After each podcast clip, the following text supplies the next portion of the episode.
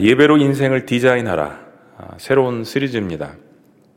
아, 오늘 말씀이 아, 자녀들과 오랜만에 가정에서 이제 예배를 드리실 수도 있는데 이 말씀이 어려울 수도 있지만은 이스라엘의 쉐마 교육, 이스라엘의 역사를 가리키고요. 적나라한 역사죠. 아픔과 슬픔이 있는 그런 역사. 그러나 하나님이 함께 하시는 그러한 또 성경의 역사를 자녀들에게 어려서부터 철저히 가르쳤습니다. 성경 말씀이 자녀들에게 어려울 것이라고 생각하지 마시고 이 말씀을 자녀들과 함께 가정에서 또 모든 가족들이 함께 오늘 예배 영상으로 같이 함께 동참해 주시길 바랍니다. 예배로 인생을 디자인하라는 오늘 이 새로운 설교 시리즈는 원래 특별 새벽 기도를 마치고 1월 어, 셋째 주부터 시작하려고 했던 말씀입니다. 그런데 창세기 강해를 조금 더 듣자라는 그런 요청이 많아서 창세기를 11장까지 아, 마치고 3월 어, 1일인 오늘부터 시작을 하게 되는 것입니다. 아, 저는 신앙생활 중에서 가장 중요하고 기본이 되는 것을 예배라고 생각합니다. 그래서 이런 이야기를 자주 했습니다. 우리가 모든 것에 있어서 아, 성공하는 타지만 예배의 삶이 무너지면 그것은 실패하는 삶이고 반대로 삶에서 고난이 끊이지 않고 혹 실패와 좌절이 반복되더라도 예배만큼은 놓치지 않는 사람이라면 그 사람은 소망이 있는 사람이다. 라는 이야기를 자주 했습니다. 물론 제가 이야기한 이 예배는 단순히 주일날 나와서 예배하는 공 예배만을 이야기하지 않습니다. 그런 의미에서 예배란 본질적으로 무엇인지 앞으로 저희들이 예배 시리즈를 통하여서 살펴보기를 원합니다. 그런데 오늘 저와 여러분들은 평생 처음 겪어보는 아, 그러한 일을 아, 감당하고 있습니다. 오랫동안 기도하고 준비한 예배 시리즈 설교이지만은 우리가 다 알고 있듯이 코로나 바이러스 때문에 성도님들 없이 우리 교육자들만 함께 예배하고 또 인터넷으로 그것을 생중계하는 그러한 해프닝이 벌어진 것입니다. 우리 원로 목사님도 살다 살다 별일을 다 겪는다라는 말씀을 하셨습니다. 우리 성도님들 중에도 40년, 50년 예배를 한 번도 빠져보신 일이 없는 그런 분들도 있다고 들었습니다. 아, 정말 담임 목사인 저로서도 엄청난 책임감을 느끼는 너무나도 어, 고통스러운 그러한 결정이었습니다. 오늘은 3일 독립운동 또한 기념주일입니다. 아, 저는 24년 만에 아, 한국으로 돌아와서 조국으로 돌아와서 3.1절에 처음 애국가를 불렀습니다. 가슴에 손을 얹고 불렀습니다. 여러분들은 어떠셨는지 모르겠지만 정말 가슴 뭉클한 그러한 그 감정이 교차했습니다. 일제 36년의 엄청난 핍박 속에서도 당시 기독교인들은 지하로 들어가서 숨어서 가정에서 혹은 굴에서 곳간에서 예배를 드렸습니다. 근데 신앙을 포기하지 않는 그 대가는 너무나도 참혹했습니다. 대가를 치르는 신앙이었습니다.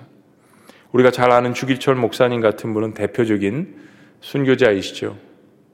하나님을 예배하기 위해서 신사 참배를 아, 거부하다가 많은 사람들이 주목사님처럼 고문을 당하고 또 투옥되고 심지어 사형을 당하기도 했습니다. 오늘 사실 어, 이 예배가 또 통역이 돼서 일본 성도님들도 들으실 것입니다. 마음 아픈 역사지만 같이 함께 이 말씀도 들으셨으면 좋겠습니다. 1919년 4월 15일 경기도 수원 근교의 제암리 감리교에서는 만세운동의 주동자로 지목받은 기독교인들과 또 천도교인들이 모였습니다. 일본 군경은 이 교회에 모인 사람들에게 총을 쏘고 살해한 후에 만행을 감추려고 불을 저질렀습니다. 시체는 다 훼손되었습니다. 29명이 부녀자를 포함해서 살해당했습니다. 유명한 제암리 학살 사건으로 알려져 있습니다. 기독교 역사학자들은 3일 만세운동의 상징인 유관순 열사의 이 항일 투쟁 역시 그녀의 굽히지 않는 기독교 신앙에서 출발했다라고 봅니다. 유관순의 부모님은 역시 기독교인이었습니다. 1919년 4월 공주 만세운동을 주도하다가 어머니는 현상, 현장에서 숨지시고 그리고 아버지는 중상으로 다음날 소천했습니다. 그럼에도 불구하고 유관순 여사나 그 가문은 신앙과 민족 독립에 대한 의지를 굽히지 않았습니다. 6.25 전쟁 동란에도 남쪽에서는 북한에서 온 그런 피난민들과 남한의 기독교인들을 중심으로 교회를 세우고 예배를 결코 중단하지 않았습니다. 특히 부산 지역의 교회들은 전쟁 중에도 예배당에 몰려드는 사람들로 장사진을 이루었습니다. 그러나 북한에서도 남한에서도 기독교인들은 공산당의 가장 큰 표적이었습니다. 기독교 자체가 미국에서 온 것으로 생각을 하기 때문에 모든 기독교인들은 미국의 앞잡이라는 그런 교육이 있었습니다. 그럼에도 불구하고 수많은 그리스도인들은 신앙을 저버리지 않고 순교의 길을 택했습니다. 자신의 두 아들을 죽인 공산당원을 양 아들로 삼은 손양원 목사님 같은 그런 분도 한센병 환자들을 끝까지 돌보시다가 공산군에 결국은 순교 당하셨습니다. 그가 사랑의 원자탄으로 불리우는 이유이기도 합니다. 우리가 잘 알지 못하는 순교자들이 많은데 역사학자들이 계속해서 그런 숨은 순교자들을 파헤치고 있지만요. 그 중에 하나가 전남 영광의 염산교회 사건입니다. 3대 담임 목사님인 김방호 목사님은 6.25가 터지자 피난 가지 못한 성도들과 함께 몰래 아, 가정을 방문하며 예배를 드렸습니다. 그러다가 1950년 9월 28일 서울이 다시 수복되던 날 도망가지 못한 공산단들에 의해서 염산교회 성도들 중 무려 3분의 2인 77명 남녀노소, 남녀노소 가리지 않고 순교를 당했습니다. 여러분이 지금 보고 계시는 이 그림은 염산교회 당시의 잔인한 상황을 묘사한 것으로 염산교회가 제공한 그림입니다. 김방원 목사님은 그러나 그 죽음의 순간에도 이렇게 외쳤다고 합니다. 울지 마라. 우리는 곧 천국에 간다. 라고 성도들을 힘차게 죽음의 고통의 순간에도 위로를 했다고 합니다. 그 후에 가까스로 살아남은 김방원 목사님의 아들 김익 전도사님은 전쟁으로 인해서 상처받은 또 순교를 당한 그 가족들이 있는 그러한 유가족들, 교인들을 위로할 뿐만 아니라 그 당시에 처참하게 학살에 가담했던 좌익 주민들까지 함께 품고 전쟁 중에도 신방하며 예배를 드렸다고 합니다. 엄청난 그리스도의 사랑이 있었던 교회입니다. 우리 신앙의 선조들은 그렇게 무시무시한 일제의 핍박과 또 6.25 전쟁의 한복판에서도 하나님을 예배하는 것을 목숨과 맞바꿀 정도로 예배하는 것을 그렇게 소중히 여겼습니다. 저는 그것이 예배 본질이고 또 예배의 핵심이라고 생각합니다. 우리를 구원하신 분이 하나님이시기 때문에 우리를 구원하시기 위해서 생명을 내주신 분이 예수님이시기 때문에 우리가 드리는 예배는 당연히 우리도 생명을 다해서 예배를 드려 하는 것입니다. 오늘 우리는 그런 면에서 우리의 신앙의 선조들에게 분명 죄송한 마음이 있습니다. 우리는 그분들에게 많은 신앙의 유산의 빛을 지었습니다. 그분들의 순교와 눈물과 헌신과 그분들의 생명을 아끼지 않는 그러한 신앙 때문에 우리는 이 자리에 있습니다. 그러한 순교의 핏값에 대한민국의 교회는 세워졌습니다. 때문에 많은 고민 끝에 오늘 이렇게 예배를 드리는 결정을 했지만 우리는 사실 이런 상황을 통해서 정말 예배라는 것이 무엇인지를 다시 한번 깊이 생각해 보는 기회라고 봅니다. 우리 믿음의 선조들은 생명을 불사하고 순교의 정신으로 예배를 드렸지만 지금 우리는 다른 사람들의 안위와 하나님의 이름을 위해서 예배를 가정에서 드리는 영상 예배를 대체하게 되는 것입니다. 이번 코로나 바이러스 사태를 통해서 시간이 지날수록 하나님께서 우리에게 던져주시는 분명한 메시지가 있다라고 생각을 합니다. 오늘 보면 이사 1장 말씀은 우리 교회뿐만이 아니라 이 코로나 사태를 통해서 예배에 대한 논쟁을 경험하고 있는 한국교회 의미심장한 메시지를 던져줍니다.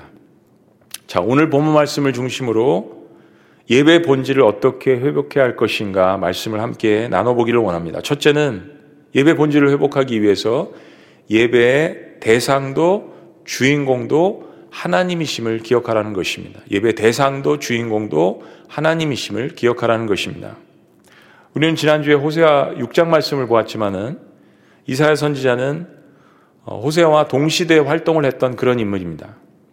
북이스라엘은 날로 타락해서 이제 아시리아에게 멸망을 눈앞에 두고 있고 남유다 역시 아, 생명을 존속하긴 하지만 그들도 동일하게 멸망의 날을 눈앞에 두고 있습니다. 이사야 선지자는 주전 750년부터 700년까지 활동을 했는데 북이스라엘이 멸망한 후 특히 남유다에게 하나님의 예언의 말씀을 전했던 선지자입니다. 당시 유다는 급변하는 국제 정치의 한복판에 있었습니다. 북이스라엘 무너뜨린 중동의 강자 아수르 그리고 새롭게 떠오르는 신흥 강국인 바벨론 그리고 남쪽의 고대 강자 이집트 사이에서 줄타기 외교를 벌이고 있었습니다. 한반도가 처한 상황과 그리 다르지 않은 모습이었습니다. 근데 그런 풍전 등화 속에서 남유다는 북이스라엘처럼 똑같이 우상숭배를 일삼고 관료들은 민생을 돌보지 않고 부패했고 제사장들은 영적 분별력을 잃어버리고 우상숭배를 했습니다. 그 모든 원인은 영적인 일탈이었습니다. 하나님의 백성으로서 하나님을 떠나 살고 있는 영적 간음의 문제였습니다. 하나님은 이렇게 말씀하십니다. 오늘 1장 2절에 하늘이여 들으라 땅이여 귀를 기울이라 여호와께서 말씀하시기를 내가 자식을 양육하였거늘 그들이 나를 거역하였도다. 소는 그 임자를 알고 나귀는 그 주인의 구유를 알건만은 이스라엘은 알지 못하고 나의 백성은 깨닫지 못하는도다 하셨도다. 슬프다 범죄한 나라요 허물진 백성이요 행하게 종자요 행위가 부패한 자식이로다. 그들이 여호와를 버리며 이스라엘의 거룩한 자를 만홀히 여겨 멀리하고 물러갔도다. 하나님은 이스라엘 백성이 아버지이신데 그 아버지 하나님을 알지 못한다라고 증언하십니다. 하나님 스스로의 증언입니다. 아니 그걸 넘어서서 하나님을 거역하고 하나님 말씀에 불순종하고 심지어 하나님을 버렸고 하나님을 만홀히 이 만홀히 여겼다는 이 표현은 히브리 언어를 보면 하나님을 경멸히 여겼다는 표현입니다. 자식인 이스라엘 백성이 아버지인 하나님을 경멸히 여겼습니다. 하나님은 이스라엘이 범죄하고 부패한 자식이라고 오늘 고백하십니다. 근데 참으로 이상한 현상이 있습니다. 이스라엘 백성은 영적으로 이런 상태에 있는데도 예배는 지속했습니다. 굉장히 역설적인 것입니다. 당시 남유다는 멸망한 북이스라엘보다는 선한 왕들이 몇 명씩 등장을 했습니다. 그때마다 신앙 운동을 통해서 회개도 하고 다시 리뉴얼하고 갱신을 하기도 했습니다. 근데 유다 백성들은 여전히 이중적인 신앙생활을 갖고 있었습니다. 가나안 땅에 풍요를 준다고 하는 바알 신을 믿었고 바알 신을 섬기는 동시에 하나님께도 와서 예배를 드리며 그들이 챙겨야 될 유익과 축복들을 누리려고 했습니다. 그때 하나님의 심정은 이런 것이었습니다. 오늘 본문 11절 여호와께서 말씀하시되 너의 무수한 재물이 내게 무엇이 유익하니요 나는 수양의 번제와 살찐 짐승의 기름에 배불렀고 나는 수송아지나 어린 양이나 수염소의 피를 기뻐하지 아니하노라. 우리 가정에서 같이 예배를 드리시는 모든 분들 함께 우리 12절, 13절 다 같이 함께 봉독하십니다. 시작. 너희가 내 앞에 보이러 오니 그것을 누가 너희에게 요구하였느뇨? 내 마당만 밟을 뿐이니라. 헛된 재물을 다시 가져오지 말라. 분양은 나의 가증이 여기는 바요 월삭과 안식일과 대회로 모이는 것도 그러하니 성의 아울러 악을 행하는 것을 내가 견디지 못하겠노라. 이사야 선지자는 호세아 선지자 마찬가지로 이 남유다가 살 길은 그들의 영적 아버지인 하나님께로 돌아가는 것임을 외쳤습니다. 유다 백성들은요, 하나님을 사랑하는 마음에서 떠나 있었습니다. 하나님이 지금 외치시지 않습니까? 여호와께서 말씀하시되 어, 하나님을 예배하는 재단이 무너져 있었던 것입니다. 자, 그런데 오해하지 마셔야 합니다. 오늘 본문에서 유다 백성들에 대한 하나님의 분노가 나타나 있는데 하나님이 화가 나신 이유는 예배를 안 드려서가 아닙니다. 헌금을 안 해서도 아닙니다. 섬김을 하지 않아서가 아닙니다. 하나님이 진노하신 이유는 이스라엘 백성들의 예배의 본질이 타락했기 때문입니다.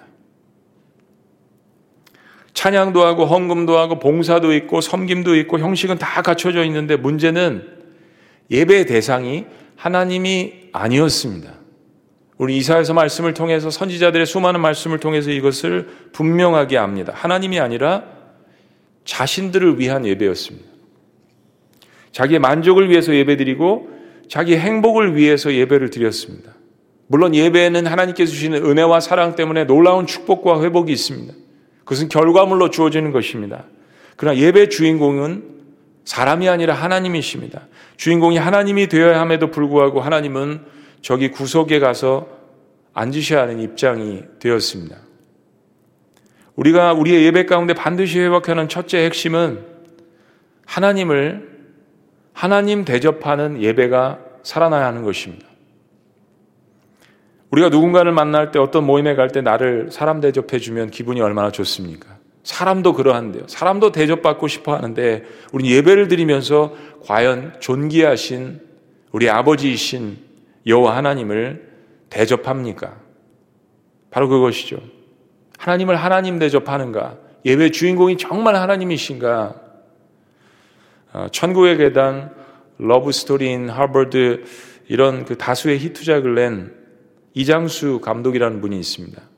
이분이 예수님을 믿고 신학을 공부하고 전도사가 되었습니다.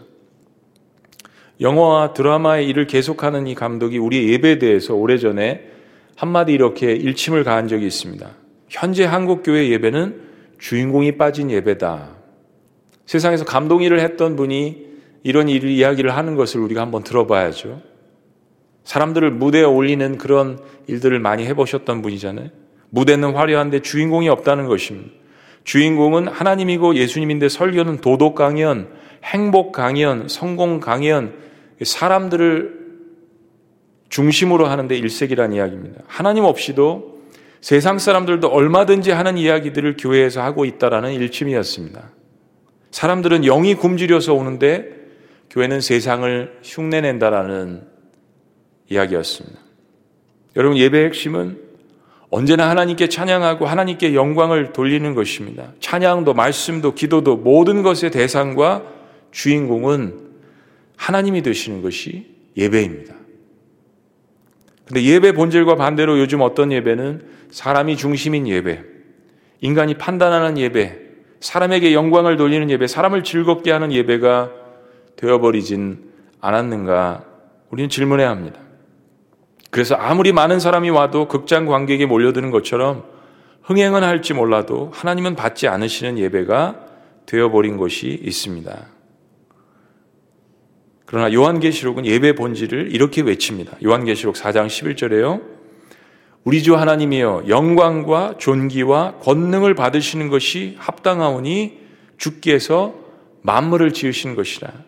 하나님께 모든 영광과 존귀와 찬성을 돌려드리는 그 이유 가운데 가장 핵심은 하나님께서 우리를 지으셨고 하나님께서 만물을 지으셨다는 이야기입니다. 그래서 만물이 주의 뜻대로 있었고 또 지으심을 받았나이다 하더라.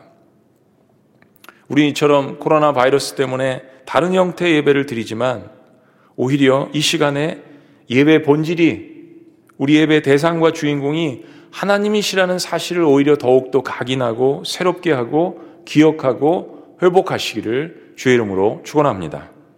자, 두 번째 예배 본질을 회복하려면요. 하나님이 기뻐하시는 예배를 드리라는 것입니다. 하나님이 기뻐하시는 예배를 드리자. 여러분 신앙은 신정이지 인본주의가 아닙니다. 신앙은 신정주의지 인본주의가 아닙니다. 예배는 하나님이 원하시는 대로 드려야 합니다. 그래서 하나님은 구약에서 그처럼 세세하고 면밀하게 예배를 디자인하시고 계획하시고 우리에게 알려주셨습니다. 참 하나님께서 이스라엘 백성들을 사랑하신 것 같아요. 너희는 이제부터 이집트에서 나온 나의 백성이야. 이제는 죄의 노예가 아니야. 하나님의 백성으로서 이렇게 살아야 하는 것이야. 하나님의 백성으로서 이렇게 예배드려야 하는 것이야. 하나님께서 선수 그런 이야기들을 이스라엘 백성들에게 해주셨습니다. 그럼 우리는 이런 생각을 합니다. 개인적으로 내가 과연 하나님 앞에 어떻게 예배를 드리고 있는지를 점검해야 합니다. 정말 나는 하나님께서 기뻐하시는 예배를 드리고 있는가? 우리가 하나님 앞에 예배를 드릴 때요, 아무리 열심히 무엇을 한다고 해도 하나님이 기뻐하시는 대로 하지 않으면 예배는 커녕 하나님을 모독하는 것이 되는 것입니다. 사랑에도 기술이 필요한 것이죠. 유다 백성들은 예배 형식과 재물만 있었지 하나님을 예배하는 마음이 전혀 없었습니다. 아니 오히려 하나님을 모독한다라고 하나님께서 이야기하십니다. 그런 의미에서 11절 말씀을 다시 봅니다. 다 같이 읽어보실까요? 11절. 가정에서도 영상으로 예배드린 모든 분들 시작. 여호와께서 말씀하시되 너의 무수한 재물이 내게 무엇이 유익하니요? 나는 수량의 번제와 살찐 짐승의 기름에 배불렀고 나는 수송아지나 어린 양이나 수점소의 피를 기뻐하지 아니하노라. 그렇습니다. 예배를 안 드린 것이 문제가 아니라 재물을 안 드린 것이 문제가 아니라 하나님께서 기뻐하시지 않는 예배를 드린 것입니다. 사랑이 빠진 예배, 혼이 빠진 예배, 열정이 빠진 예배, 마음이 사라진 예배, 그러한 재물, 그러한 예배는 하나님께서 받으실 수가 없다는 것입니다. 12절, 너희가 내 앞에 보이러 오니, 그것을 누가 너희에게 요구하였느냐. 하나님은 그런 예배를 한 번도 요구하신 적이 없다라는 것입니다. 내 마당만 밟을 뿐이니라. 그러니까 우리는 우리의 예배를 점검해야죠. 예배를 판단하는 것이 아니라 오늘 내가 드린 예배를 하나님께서 받으셨는가를 축도 후에 확인하고 돌아가셔야 하는 것입니다. 13절 헛된 재물을 다시 가져오지 말라. 분양은 내가 가증히 여기는 바에 월삭과 안식일과 대회로 모이는 것도 그러하니 성회와 아울러 각종 예배 이스라엘 백성들이 그동안 드렸던 그리고 그 현장에서 드렸던 예배를 이야기합니다. 근데 문제는 성회와 아울러 각종 예배 아울러 악을 행하는 것을 내가 견디지 못하겠노라. 이스라엘 백성들이 이 두 가지를 동시에 행했다는 것입니다. 14절 내 마음이 너희의 월삭과 정한 절기를 싫어하나니 그것이 내게 무거운 짐이라 내가 지기에, 지기에 곤비하였느니라. 하나님의 마음을 이야기하시는 거죠. 너희가 손을 펼 때 내가 눈을 가리우고 너희가 많이 기도할지라도 내가 듣지 아니하리니 이는 너희의 손에 피가 가득함이니라. 얼마나 적나라하게 하나님께서 이 이스라엘 백성들의 삶에 대해서 이야기하십니까? 하나님의 말 그대로 헛된 예배와 헛된 재물 때문에 정말 괴로워하시면서 탄식하시며 슬퍼하시는 아버지의 마음이 그대로 나타나 있습니다. 이스라엘 백성들의 예배 실패는 예배를 드리지 않아서 문제가 아니라 하나님이 기뻐하시는 방법으로 예배를 드리지 않았던 것이 문제였습니다. 우리는 때로 우리의 습관대로 그러다 보면 종교적으로 잘못된 전통대로 고집대로 예배 드리기를 원합니다. 우리나라에 있는 교단 이야기가 아니라 제가 미국에서 20년 이상 생활했기 때문에 미국 교회들을 좀 보면 미국 장로교회는 좀 엄숙하게, 미국 남침례 교단은 엄숙하다 못해 장엄하게, 감리교회는 형식에 더 많은 의미를 순복음은 정열적으로 Church of Christ는 악기를 쓰지 않고 목소리로만 또 요즘 젊은 교회들은 극장식으로 갖추어 놓고 자율적인 각본에 의해서 아주 멋진 밴드팀과 연극팀을 무대에 올립니다. 현대음악과 조명으로 새로운 신자들의 구미를 맞춥니다. 비판보다는 다양한 종류의 예배죠. 어느 것 하나 딱 맞다라고 할 수 없습니다. 세대와 시대에 따라서 예배 스타일의 변형이 있습니다. 우리는 오래전에 피아노를 쓸 수 없었습니다. 그러나 지금은 당연하게 쓰고 있지 않습니까? 분명한 것은 그 모든 다른 스타일의 예배의 중심이 하나님을 기뻐하게 하는 것이 아니라 우리의 만족과 행복에 초점을 맞춘다면 그 예배는 이미 하나님께서 임재하시지 않는 허상에 불과한 예배라는 것입니다. 무대만 풍성한 예배, 사람이 중심이 된 예배, 나의 욕심을 통한 축복이 중심이 된 예배 다 실패한 예배라고 하나님께서 말씀하시는 것입니다. 결국 하나님께 영광이 아니라 하나님을 욕되게 할 수 있는 예배가 존재한다라는 것입니다. 그렇다면 과연 어떤 예배가 하나님을 기쁘시게 하는 것입니까? 적어도 오늘 본문 말씀에 있어서 하나님은 이렇게 이야기하십니다. 마지막 세 번째, 삶이 묻어난 예배를 드리라는 것입니다. 삶이 묻어나는 예배를 드리라는 것입니다. 하나님은 남유다 백성들의 예배를 이야기하시면서 그들의 삶을 조목조목 지적하셨습니다. 그리고 하나님은 그들이 하나님 앞에 드리는 예배를 갱신하기 위해서 그들이 예배를 드리기 전에 무엇을 고쳐야 할지, 갱신해야 할지를 이야기하십니다. 우리 16절과 17절 말씀. 영상을 예배를 드리는 모든 분들 다시 한번 목록하십니다. 자녀들과 함께 우리 아이들도 다 같이 한번 읽어볼까요? 너희는 시작. 너희는 스스로 씻으며 스스로 깨끗게 하여 내 목전에서 너희 악업을 버리며 악행을 그치고 선행을 배우며 공의를 구하며 학대받는 자를 도와주며 고아를 위하여 신원하며 과부를 위하여 변호하라 하셨느니라. 하나님은 타락해 있는 이스라엘 백성들에게 두 가지를 고쳐야 하나님께서 그 예배를 받으신다라고 이야기하십니다. 첫째는 죄를 회개하라고 이야기하십니다. 스스로 죄를 회개하고 악한 일들을 멈추라고 하나님께서 이야기하십니다. 회개 없이 참된 예배가 있을 수 없습니다. 여러분, 예수님을 만난 사람들에게는 회개는 일상의 습관이 되어야 합니다. 십자가의 보혈을 통해서 우리 모든 죄를 한꺼번에 once for all 모든 사람들을 다 용서해 주셨지만 하나님과의 관계를 위하여서 우리는 예배 드리기 전에 그리고 기도의 첫 번째도 하나님 앞에 회개하며 나아가는 것을 사실은 우리의 기쁨과 특권으로 생각을 해야 합니다. 둘째는 그렇게 회개하고 나간다면 회개에 따른 삶의 변화가 있어야 한다는 것입니다. 적극적으로 하나님의 공의를 실천하라고 하십니다.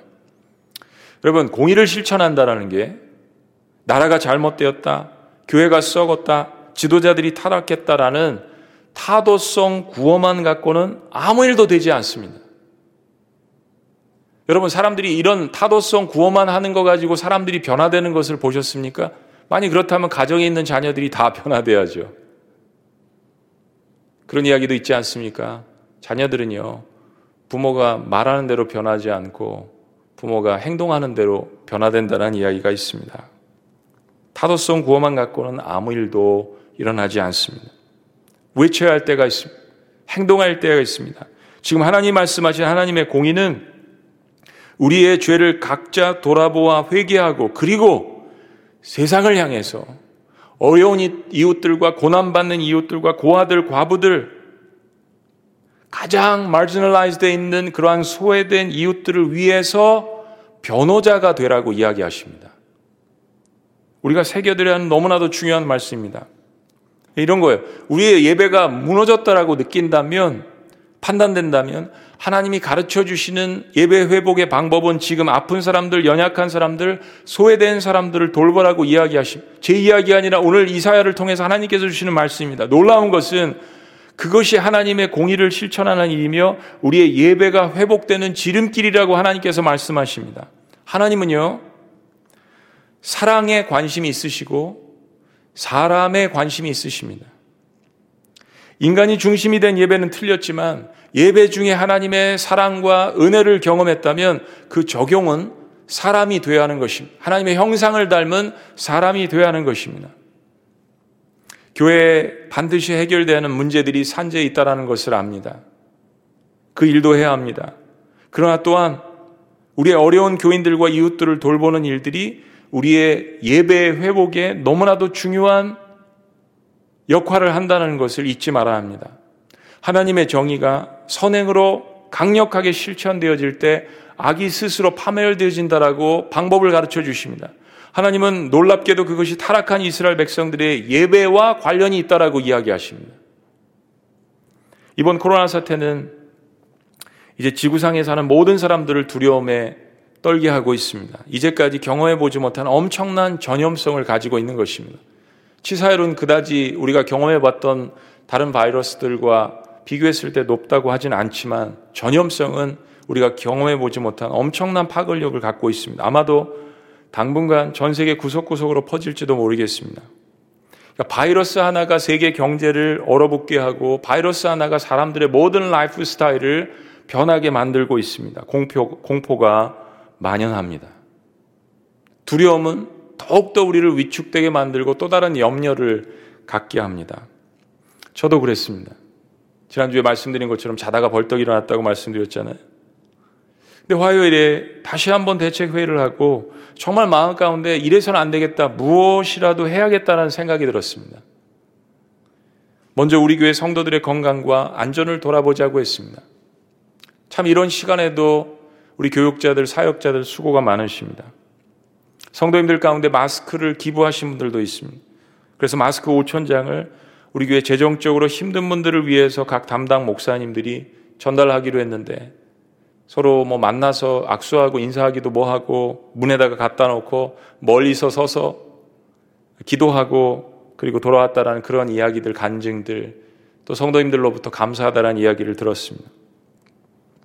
수요일에 하루 종일 TV를 보고 또 매스컴을 보고 인터넷을 통해서 설치를 하고 신문들을 보다가 그런 마음이 들었습니다. 정말 트럭에다가 어, 마스크랑 물품들을 구해가지고 그거라도 싣고 대구라도 내려가야겠다. 그런 생각이 들었습니다. 왜 아니겠어요? 여러분들 중에도 그런 생각을 하시는 분들이 많을 것입니다. 저만의 생각이 아닐 것입니다. 목요일에 성남 지역에 분당에 있는 큰 교회 목사님들이 함께 모였습니다. 다들 예배 때문에 밤잠을 설치신 것 같아요. 교회에서 주일 예배 여부에 대한 이견도 많으셨다고 들었습니다. 그 목사님들의 고충을 들을 수 있었습니다. 그런데 우리의 결론은 예배는 중단하지 말고 축소하든 영상으로 드리든 가정 예배를 드리든 어떤 형태로 드리든 하나님을 예배하는 마음은 잃지 말자. 예배를 중단하는 것이 아니라 오히려 더 깊숙이 하나님께 나아가자. 그리고 중요한 것은 이럴 때일수록 시국이 이렇게 어려울 때일수록 우리 기독교인들이 뭐 이단 집단들과 다르다라는 것을 보여주자. 라는 의견이 모여졌습니다. 그래서 성남 시장님을 당일날 찾아가서 우리가 3억 5천만 원을 모았는데 5천만 원은 성남시에 그리고 3억 원은 모아서 대구에 보내기로 했습니다. 용인시도 그렇게 해야 될 것 같습니다. 수지가 용인시에 속해 있기 때문입니다. 우리 교회는 코로나 바이러스가 한국에 심각하지 않을 때 이미 우한 주변 지역과 상해 지역을 도왔습니다. 그러나 이제 우리는 특별히 바이러스가 창궐한 대구 지역을 집중적으로 도와야 합니다. 대구 지역에 우리 교단, 교회가 140개 교회가 있습니다. 대부분 작은 교회들입니다. 대구에 있는 목사님과 통화를 했습니다. 대구 전체적으로 우리가 많은 성금을 이렇게 교회들이 모아서 보내지만 또한 우리 지구촌 교회는 우리 교단을 도와야 하지 않습니까? 그럴 책임이 우리 교회에 있지 않습니까? 화요일에 교단 관계자들을 만나서 또한 성금을 전달할 것입니다. 여러분, 이런 일이 이 코로나 바이러스 이런 사태가 한 달만 지속돼서 예배를 드리지 못한다면 작은 교회들은 엄청난 타격을 받고 그야말로 문을 닫아야 하는 그런 상황까지 벌어질 것입니다. 우리 다음에 2차적으로 우리도 힘들겠지만 대형교회들도 타격이 있겠지만 우리보다 훨씬 힘든 그러한 미자립 교회들을 도울 생각을 해야 합니다.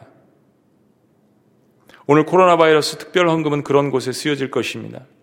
우리는 2월 26일 사순절 재수요일이 시작되는 그날부터 국회의원 선거가 끝난 그 중순 4월 중순 정도까지 2개월 동안 매일 9시에 금요일은 8시 반에 문자 메시지를 받으며 산천 기도 용사와 더불어서 우리가 온 교회가 하루에 한 시간씩 국가 민족과 여러 가지 상황들을 위해서 특별히 코로나 바이러스로 고통당하는 사람들을 위해서 교회들을 위해서 기도하자고 했습니다.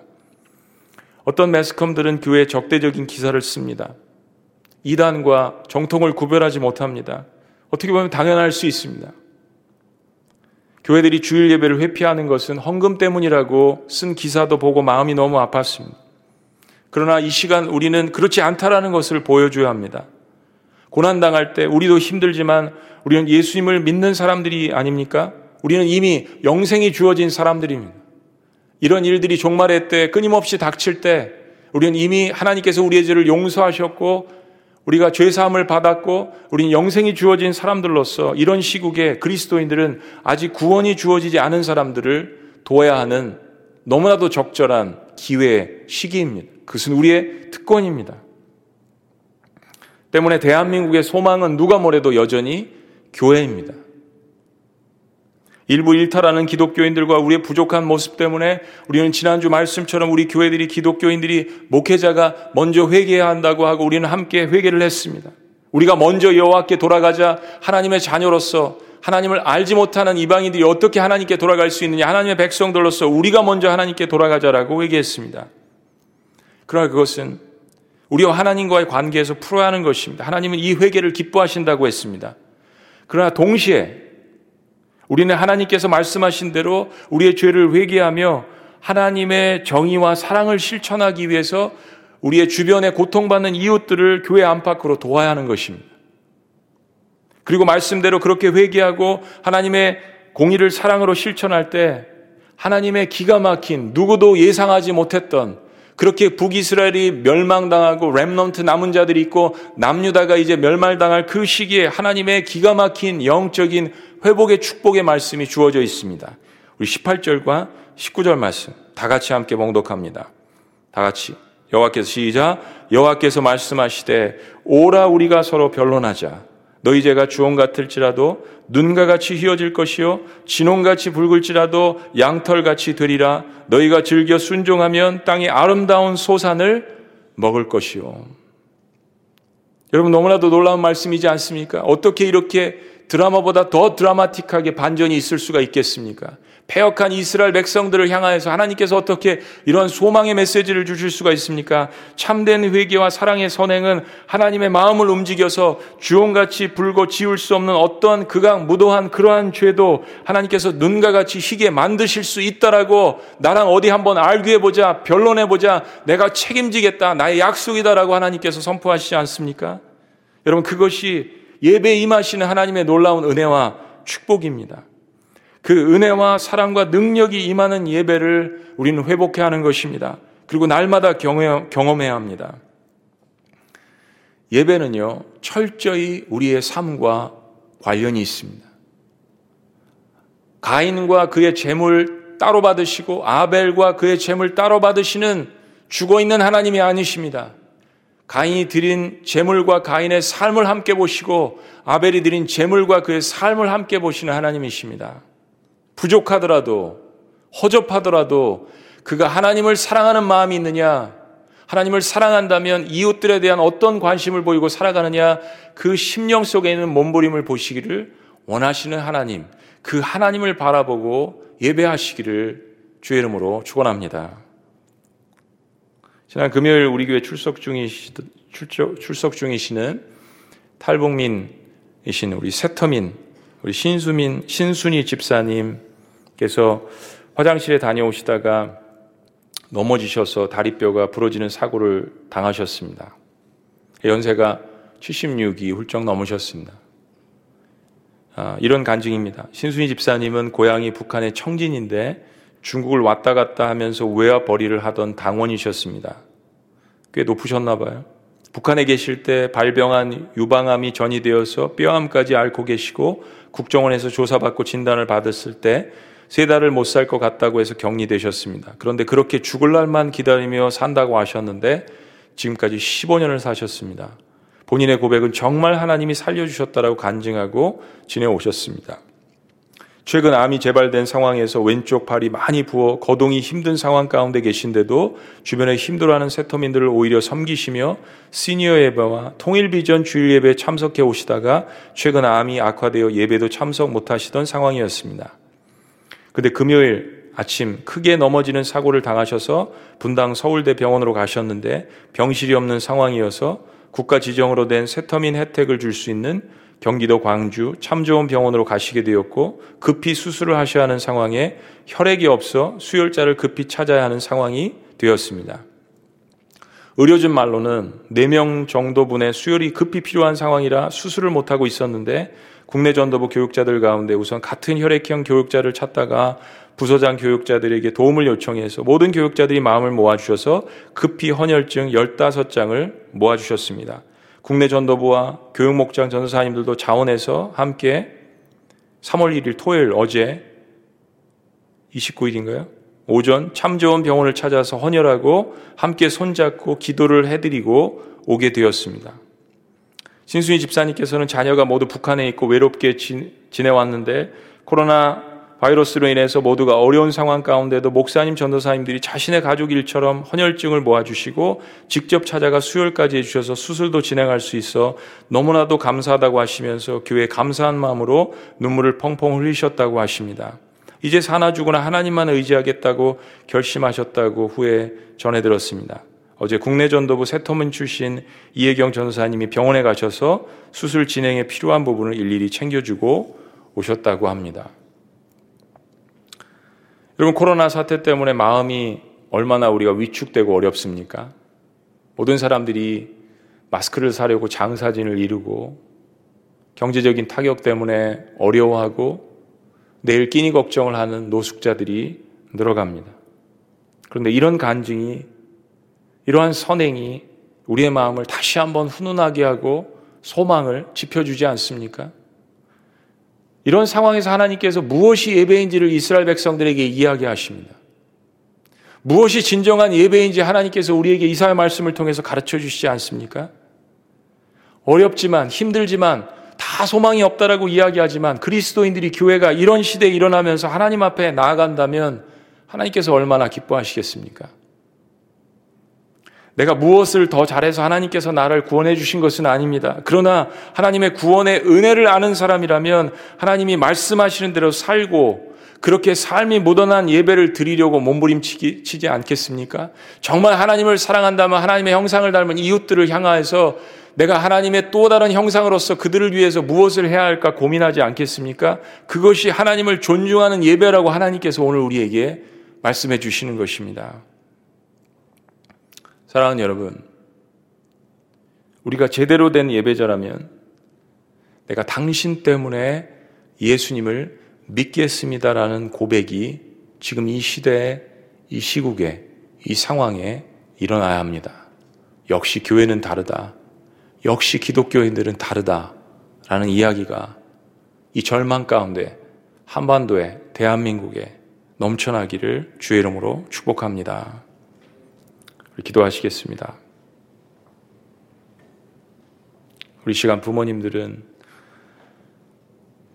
여러분의 손을 들어서 자녀의 머리에 얹으시기를 바랍니다. 남편은 아내 어깨에 손을 얹으시길 바랍니다.